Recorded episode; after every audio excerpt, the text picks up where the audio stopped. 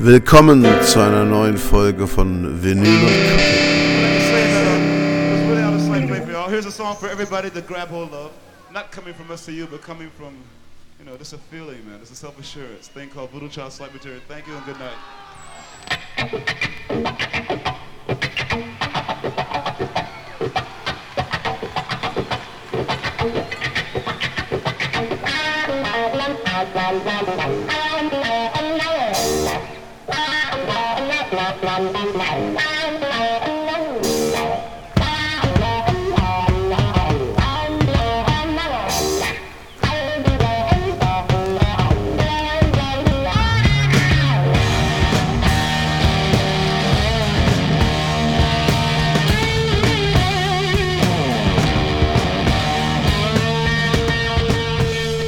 Als äh, Jimi Hendrix im Oktober 1966 äh, während eines Cream-Konzerts zwischenzeitlich mal die Bühne übernahm, sagte Eric Clapton später über diesen Auftritt, He played just about every style you could think of, and not in a flashy way.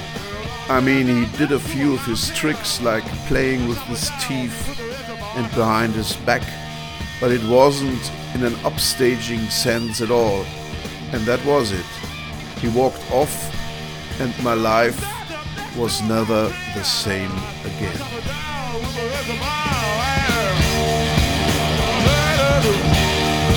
Pick up all the pieces and make an island. I might even raise little. Never can tell today, baby. Hey, I'm a little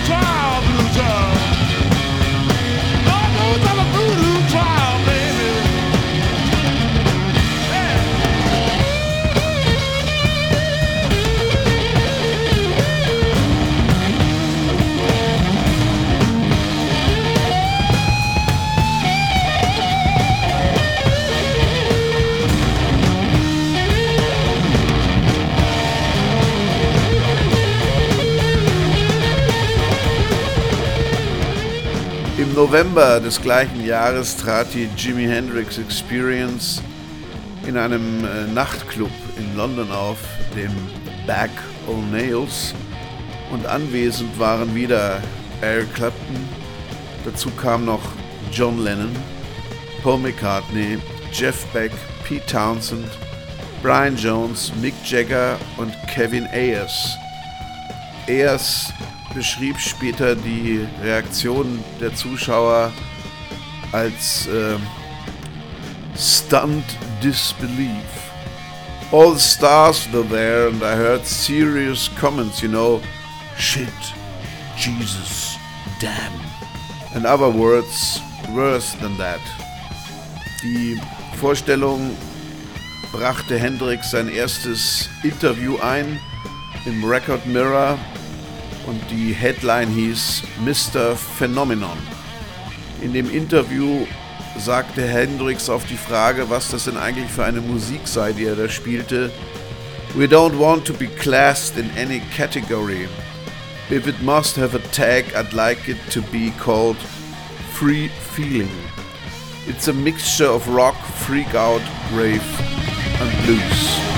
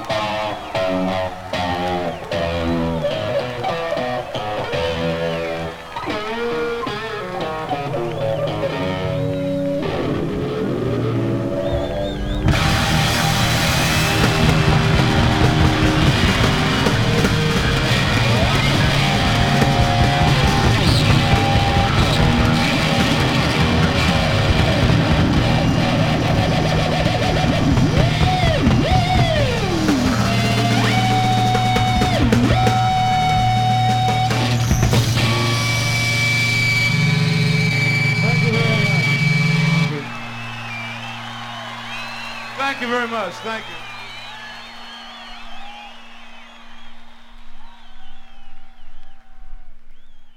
Das war eine Live-Aufnahme von Voodoo Child Slight Return, einem von vielen Signature-Songs von Jimi Hendrix. Live aufgenommen am 25. Mai 1969 im, in der San Diego Sports Arena. Und das stammt von der Platte Hendrix in the West. Es gibt unzählige, mittlerweile unzählige Jimi Hendrix Live-Aufnahmen und ich finde, dieses Doppelalbum ist das Beste.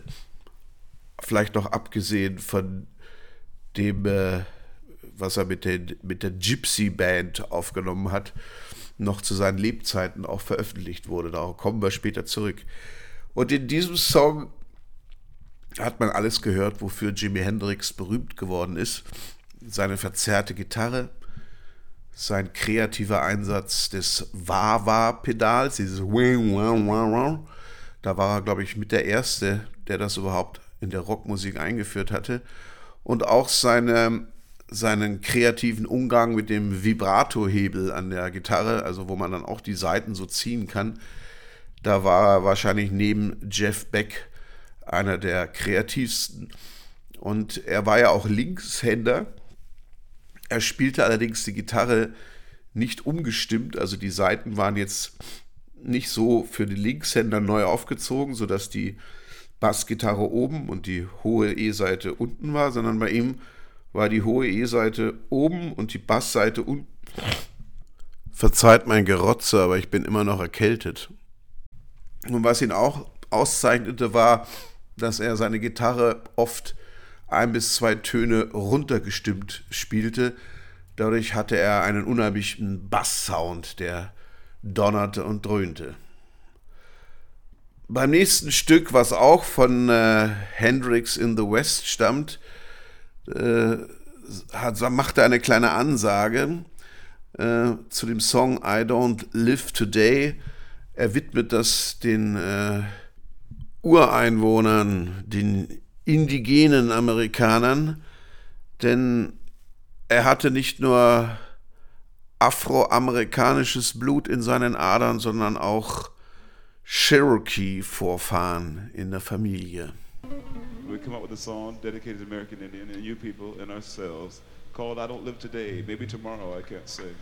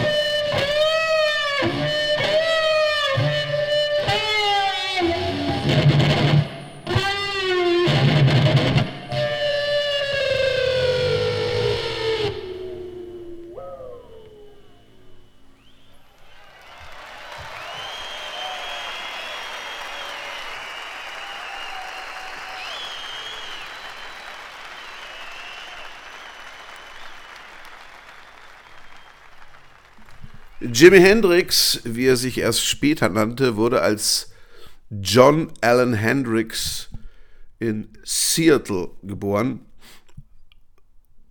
Am 27. November 1942 und er starb in London an seinem eigenen Erbrochen nach einer Überdosis Schlaftabletten und anderer Drogen, unter anderem auch Alkohol, am 18. September 1970 und damit zählt er zu dem äh, legendär berüchtigten Club 27, also der Musiker, die mit 27 Jahren vorzeitig aus dem Leben schieden, so wie Janis Joplin oder Amy Winehouse.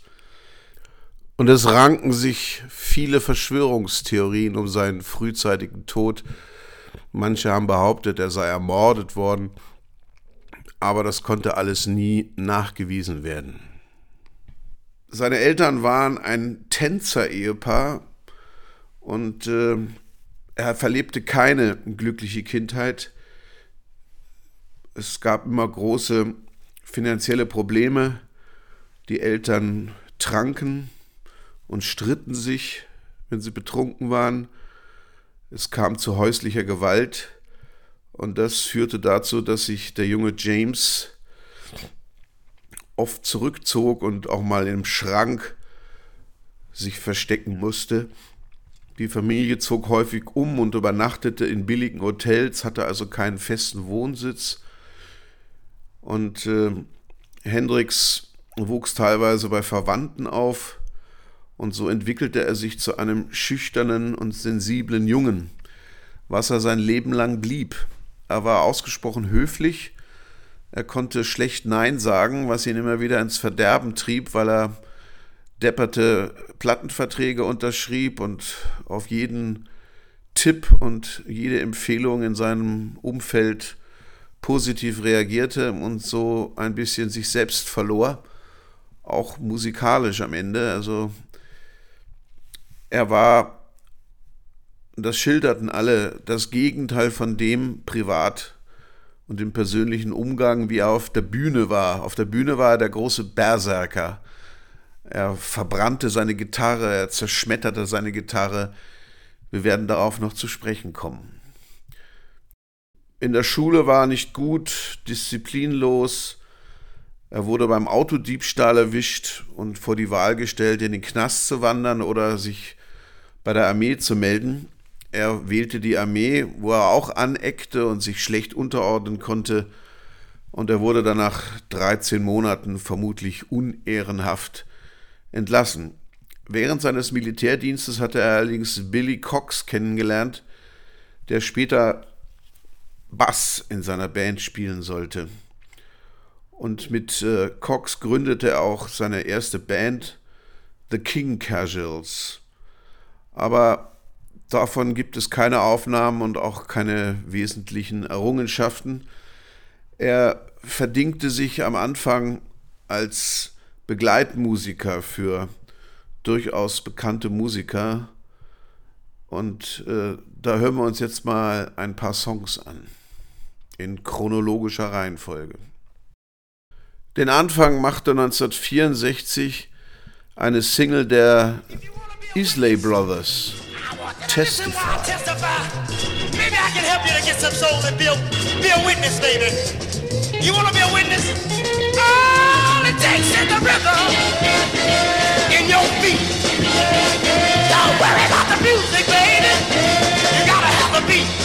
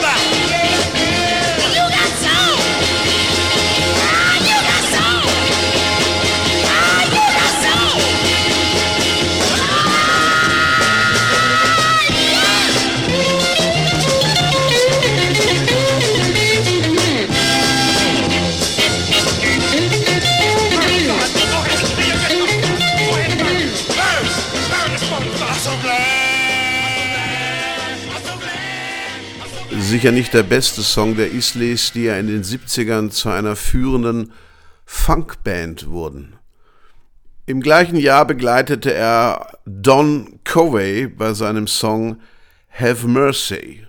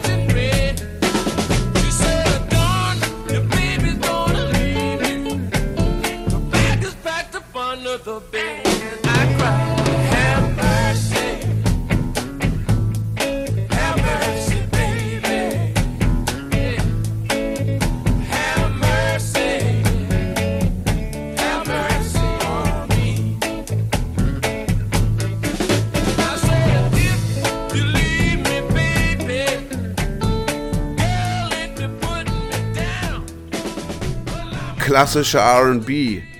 Die Stones haben diesen Song ja dann auch gecovert. Und er war mehrfach Begleitman und auch Mitglied der Band von Little Richard, dem alten Rock'n'Roller, der aber Mitte der 60er auch schon seine besten Tage hinter sich hatte.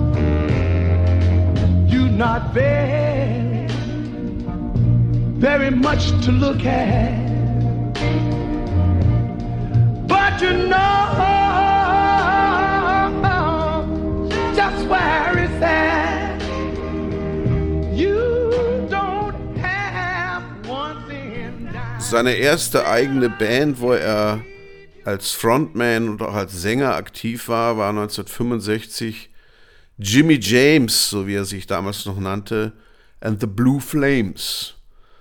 Und mit denen spielte er 65 und Anfang 66 in den Clubs des Greenwich Village in New York, was damals wahrscheinlich der, das Zentrum der neuen Musik in Amerika war. Und dort begann er seinen Stil und sein eigenes musikalisches Repertoire zu entwickeln.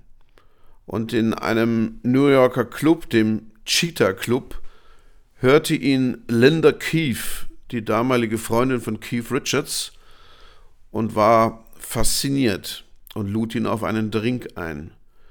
Beide verstanden sich auf Anhieb und wurden Freunde. Linda Keefe machte daraufhin den Rolling Stones Manager Andrew Loke Oldham und den Produzenten Seymour Stein auf Hendrix aufmerksam, aber die erkannten in Hendrix kein großes musikalisches Potenzial und lehnten eine etwaige Zusammenarbeit ab.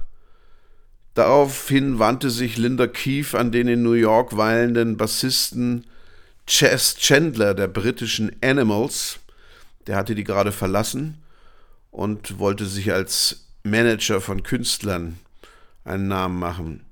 Der sah das Potenzial von Jimi Hendrix. Im Olympiatheater in Paris hatte äh, Jimi Hendrix jetzt schon unter seinem eigenen Namen im Oktober einen Auftritt und das gilt als erster Live-Mitschnitt eines Hendrix-Konzertes mit dem Song Killing Floor, ein Cover.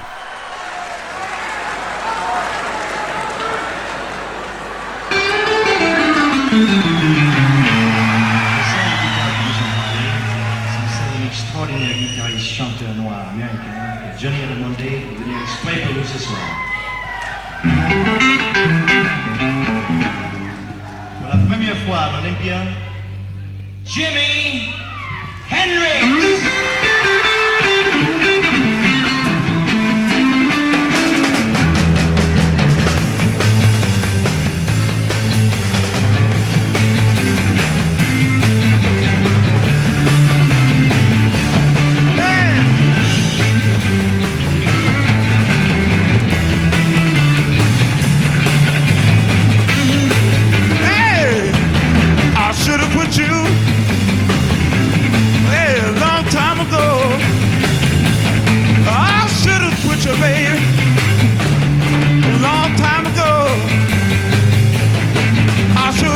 Pretty baby went on down to Mexico.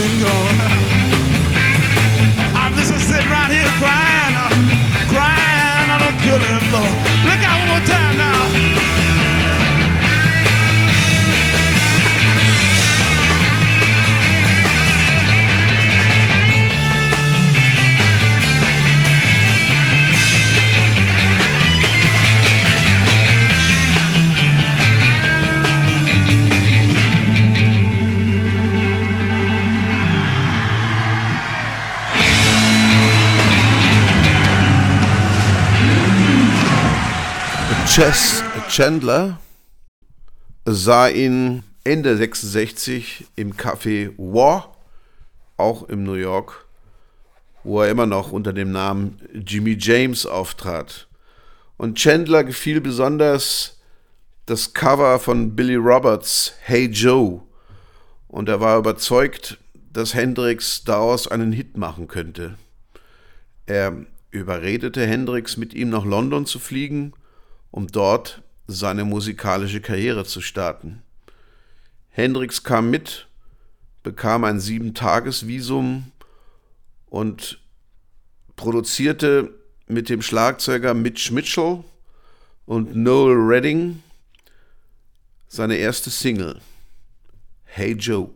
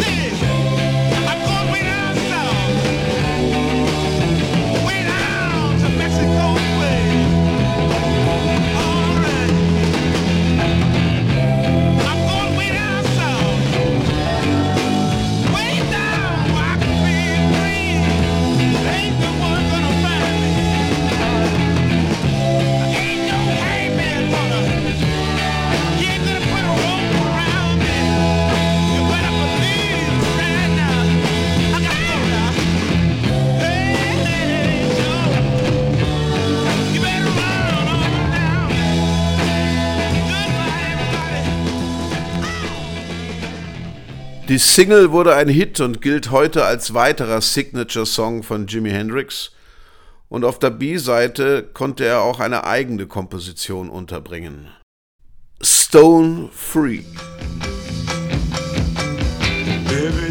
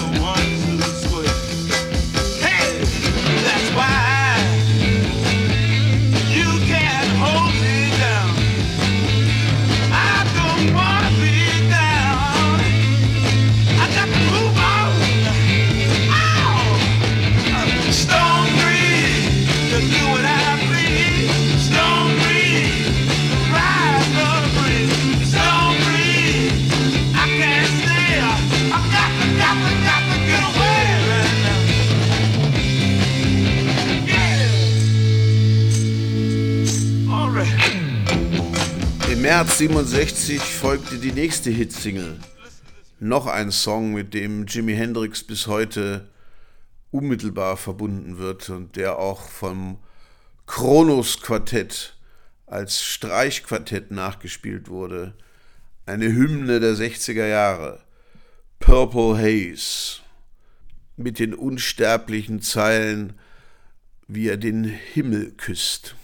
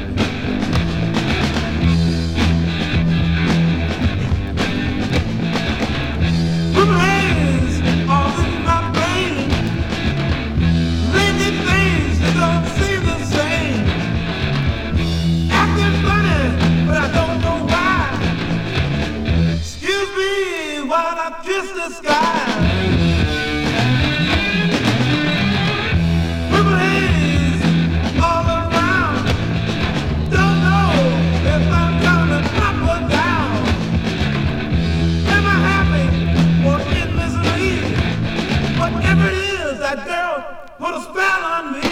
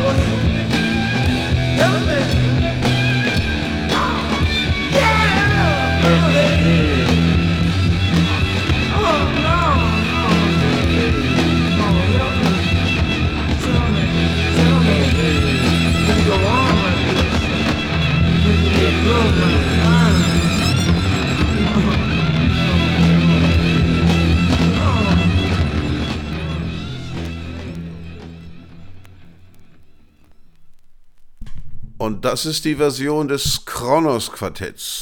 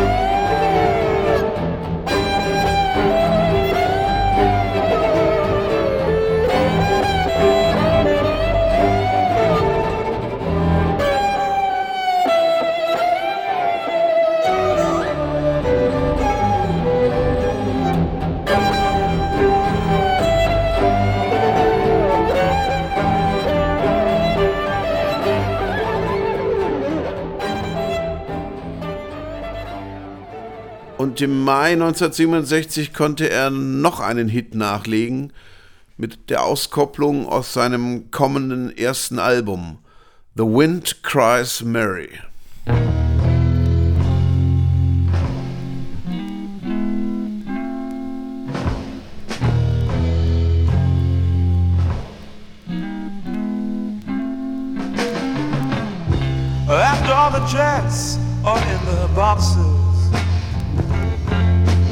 Clowns have all gone to bed. You can hear happiness staggering on down the street. Footprints dressed in red, and the wind whispers Mary.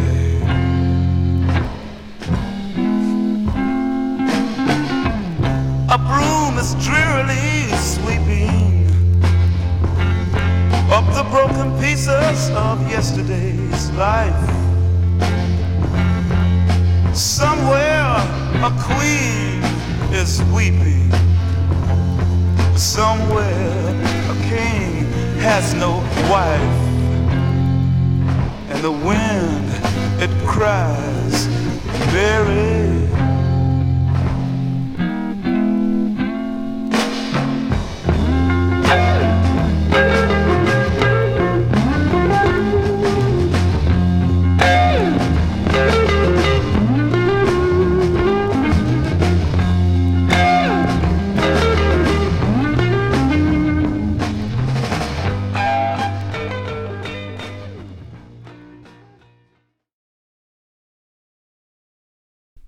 Das Album Are You Experienced erschien im Mai 1967 und blieb 33 Wochen in den britischen Charts und drang bis zur Nummer 2 vor.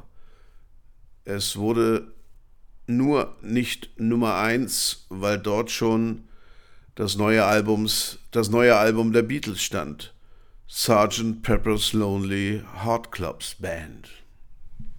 Der Herausgeber des Fachmagazins Guitar World, Noel Goldwasser, beschrieb 1989 rückblickend You Experienced als das Album, das die Welt erschüttert hat und sie für immer verwandelt hinterlassen hat.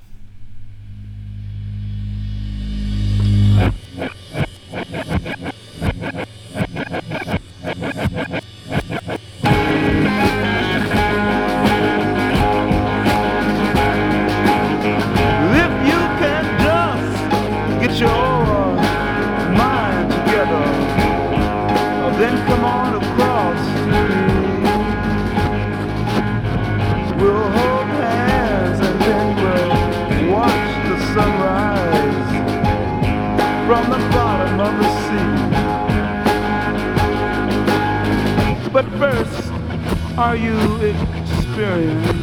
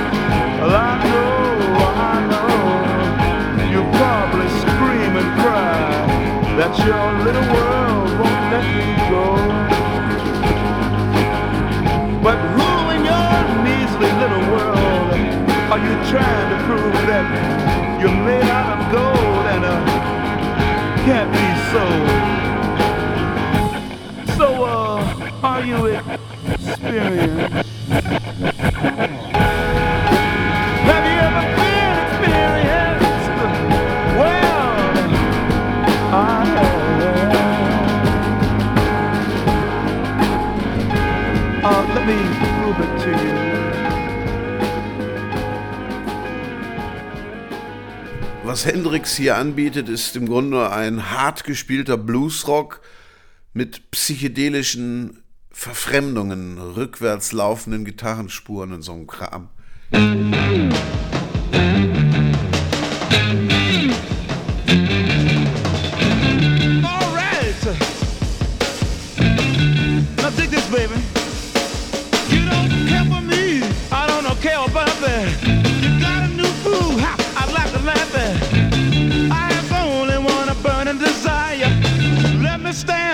Your fire.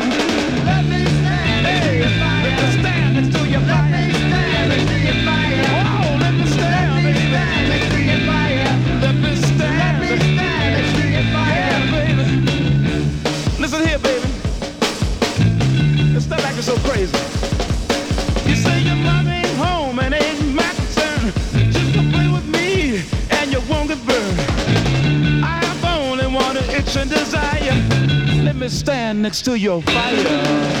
Let me stand next to your fire.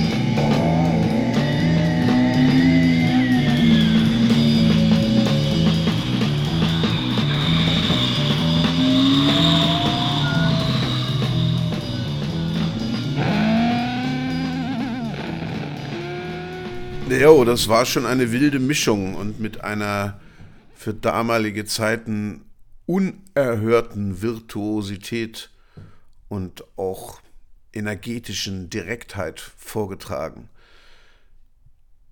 Im gleichen Jahr, im Sommer 1967, wurde Jimi Hendrix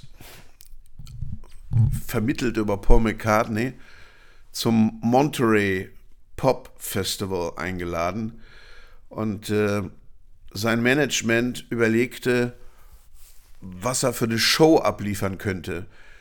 Gitarren hatte er schon zerschmettert, so wie selig Pete Townsend von den Who. Und sie überlegten, dass er dem noch irgendwas draufsetzen sollte. Und sie kamen dann auf die Idee, er solle seine Gitarre in Brand setzen. Und das bereiteten sie dann akribisch vor. Der Road Manager sollte Henriks Gitarre unauffällig mit Benzin tränken und äh, am Ende einer ekstatischen Show in Monterey setzte dann tatsächlich Hendrix seine Gitarre in Brand, was dann auch noch zufälligerweise von einem Fan fotografiert wurde und zu einem ikonischen Foto wurde. Anschließend nannte die Presse Hendrix den Black Elvis oder den Wild Man of Borneo. Borneo? Naja, warum auch immer. Anger, he smiles, towering in shiny metallic purple armor. Queen jealousy, envy waits behind him. Her fiery green gown sneers at the grassy ground. Blue are the life-giving waters taken for granted. They quietly understand. Once happy turquoise armies lay opposite ready, but wonder why the fight is on. But they're all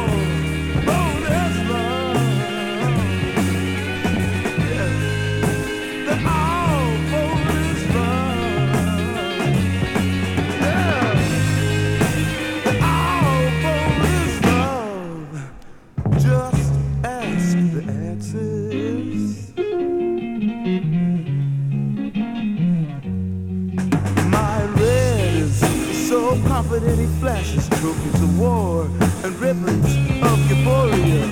Orange is young, full of daring, but very unsteady for the first go round. My yellow in this case is not so mellow.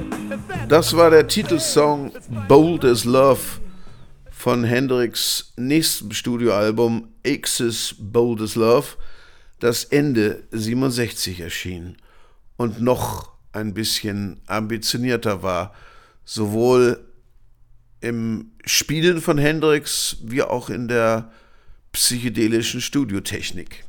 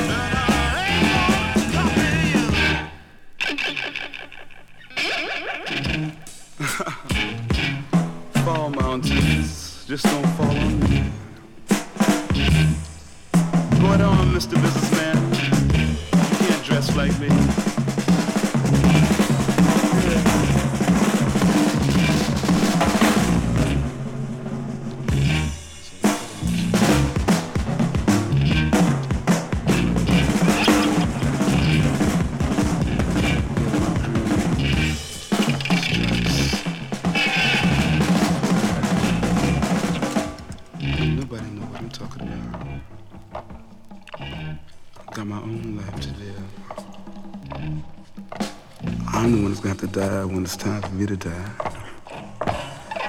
So let me live my life.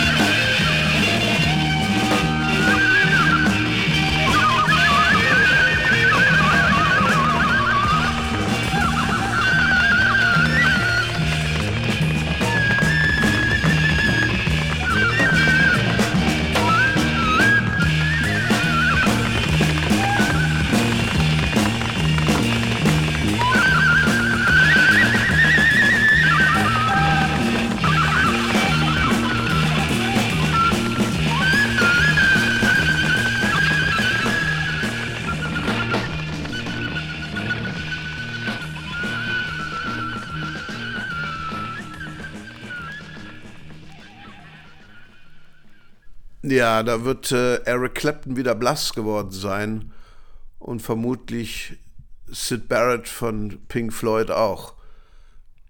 Aber Hendrix konnte auch Balladen. Little Wing ist auch eins seiner berühmtesten Lieder.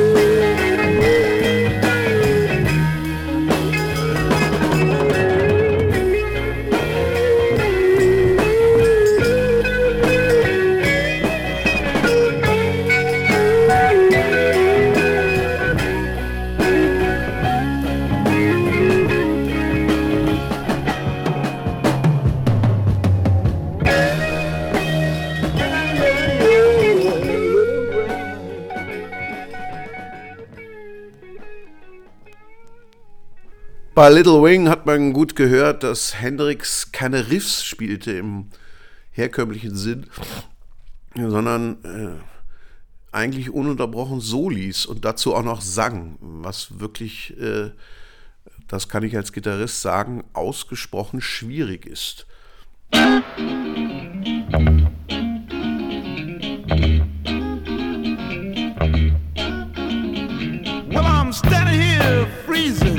inside your golden garden. I've got my ladder leaned up against your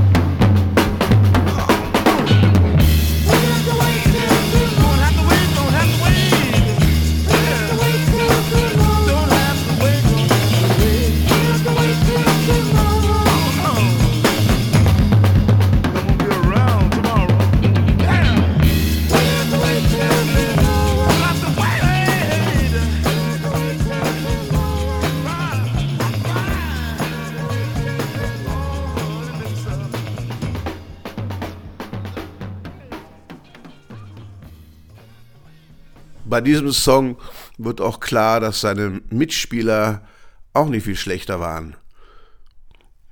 Mitch Mitchell am Schlagzeug und Noel Redding am Bass, der eigentlich ein gelernter Gitarrist war.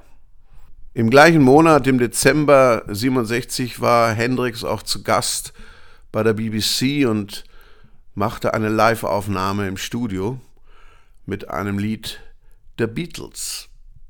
Música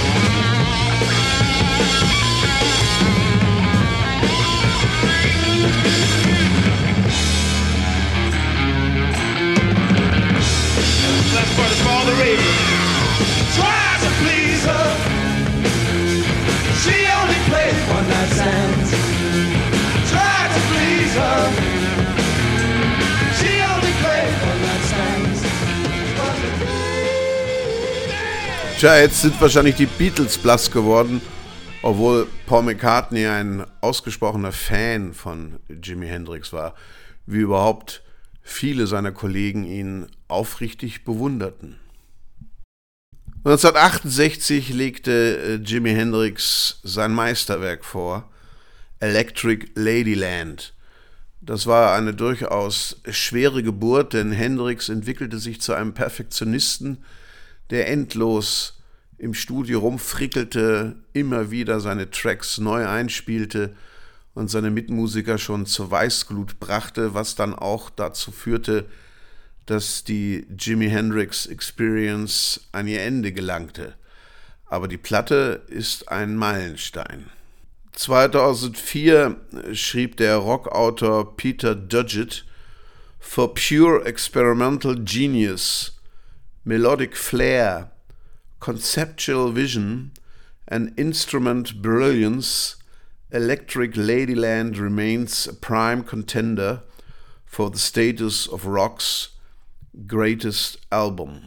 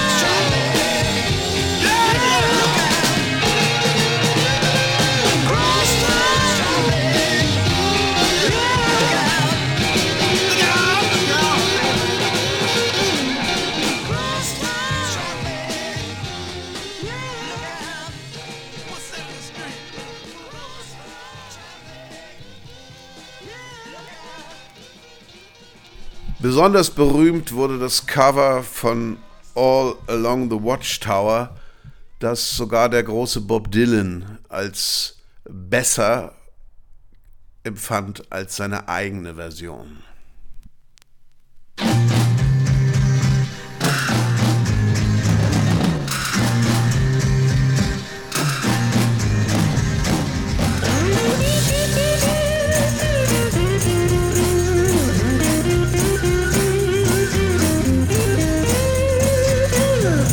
Must be some kind of way out of here. Said a joker to the thief. There's too much confusion. I can't get no relief.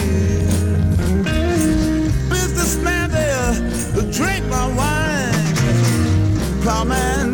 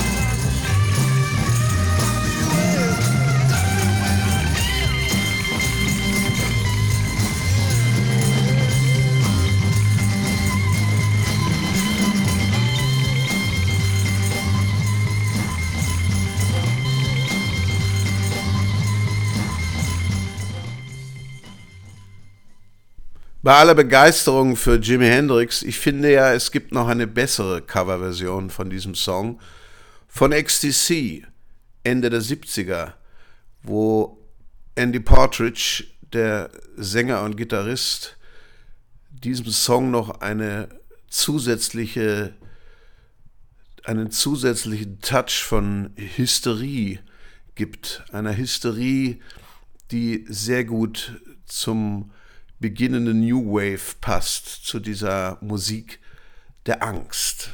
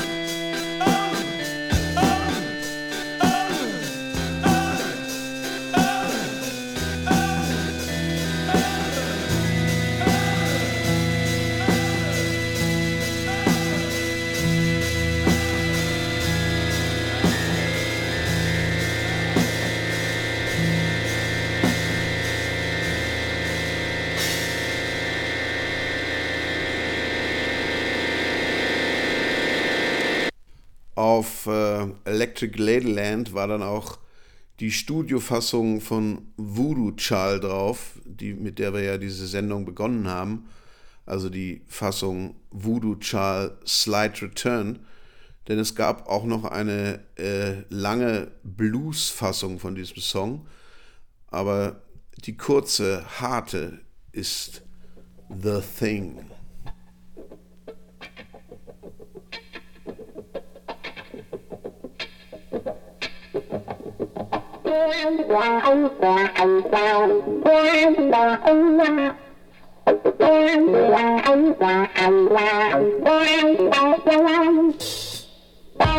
Bye.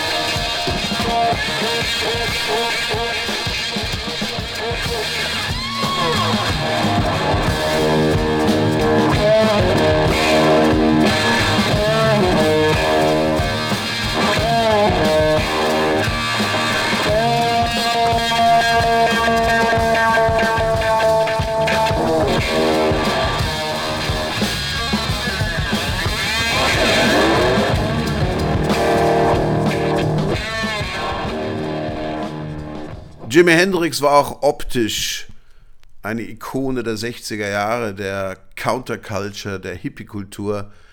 Er trug immer äh, Jacken mit langen Lederfransen, ein Stirnband. Seine Haare sahen mehr oder weniger aus wie ein Afro und äh, sah einfach wild aus. Ein Cherokee an der Gitarre. Und äh, endgültig zur Ikone wurde er dann in Woodstock, wo er der bestbezahlte Musiker seiner Zeit war. Und sein Auftritt fand ja dann ganz am Ende statt, als von den 400.000 Besuchern in Woodstock nur noch 30 oder 40.000 übrig geblieben waren. Morgens um 8 spielte er dann sein Set und berühmt wurde er dann mit seiner ja, dekonstruierten Fassung der amerikanischen Nationalhymne Star Sprangled Banner, die er soundtechnisch ein bisschen klingen ließ wie den Soundtrack zum Vietnamkrieg mit donnernden Bombern und allen möglichen Geräuschen. Und äh, das haben die Leute sehr wohl verstanden, dass das sozusagen der Gegenentwurf war zur amerikanischen Nationalhymne, die in den Augen der Vietnamkritikern auch äh, ihren Wert verloren hatte oder zumindest ihre Botschaft. The land of the free and the brave und so weiter.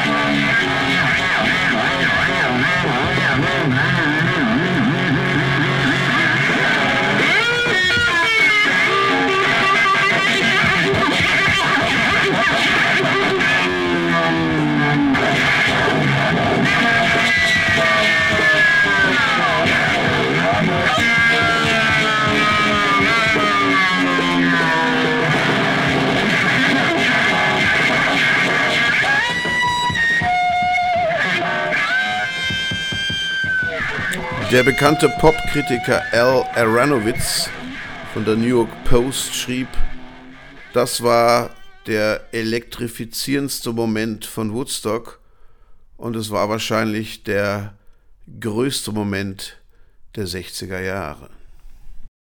1970 hatte Jimi Hendrix eine neue Band und er nannte sie Band of Gypsies. Und da spielte dann Buddy Miles Schlagzeug und sein alter Kumpel Billy Cox den Bass und sie nahmen eine Live-Platte auf, wo sie wieder zum Vietnamkrieg Stellung nahmen mit Machine Gun. Oh yes, and all the soldiers fighting in Vietnam. But they do a thing called machine gun.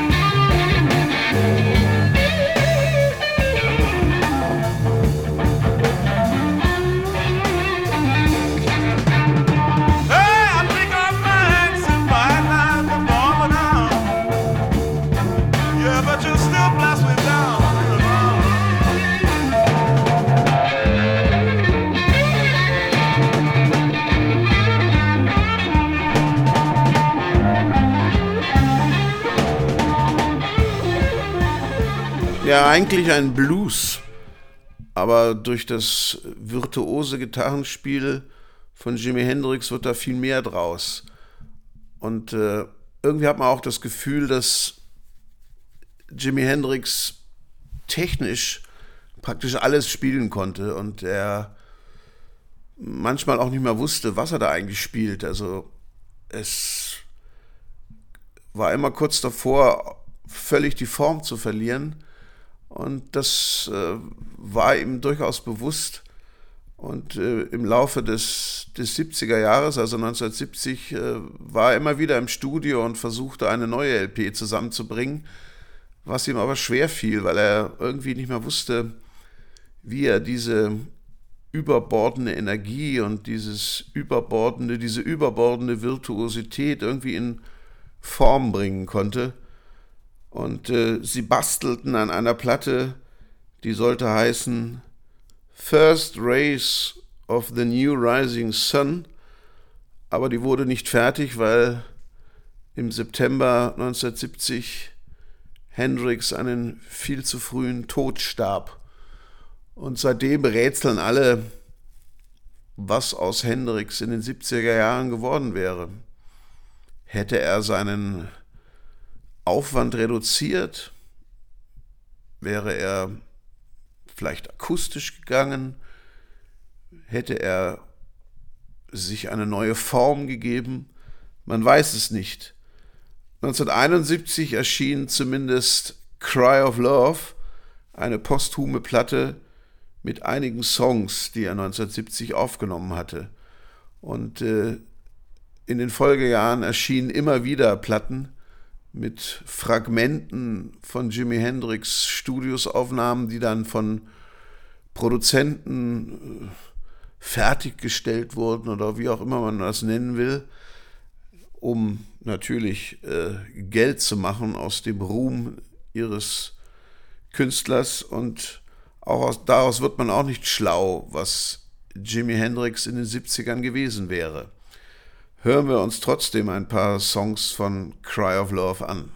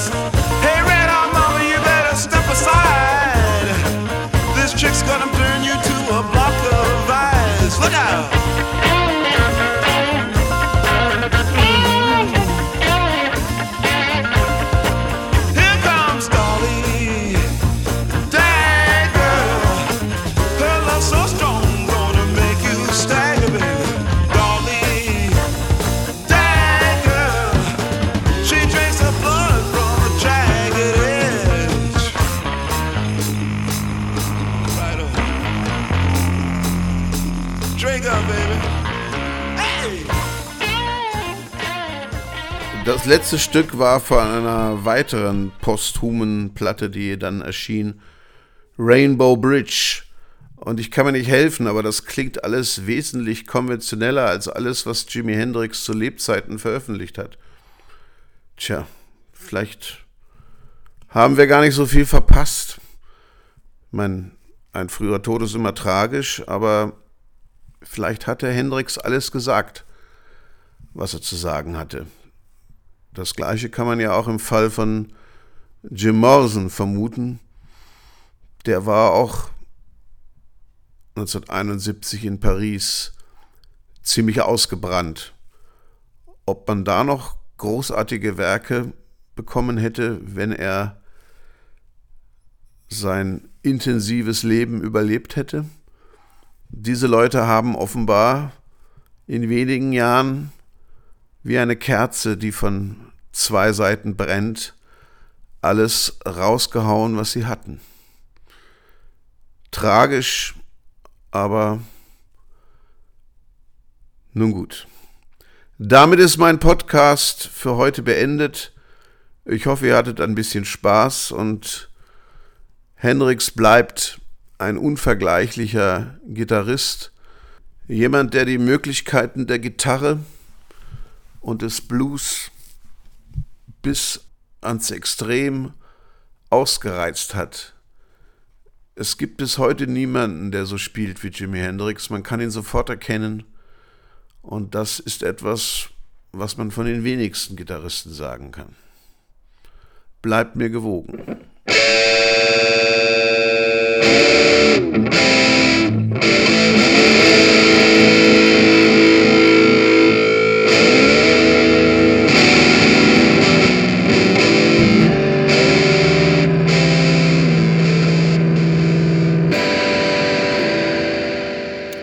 Alle gespielten Platten und Songs wie immer in den Show Notes zu meinem Podcast.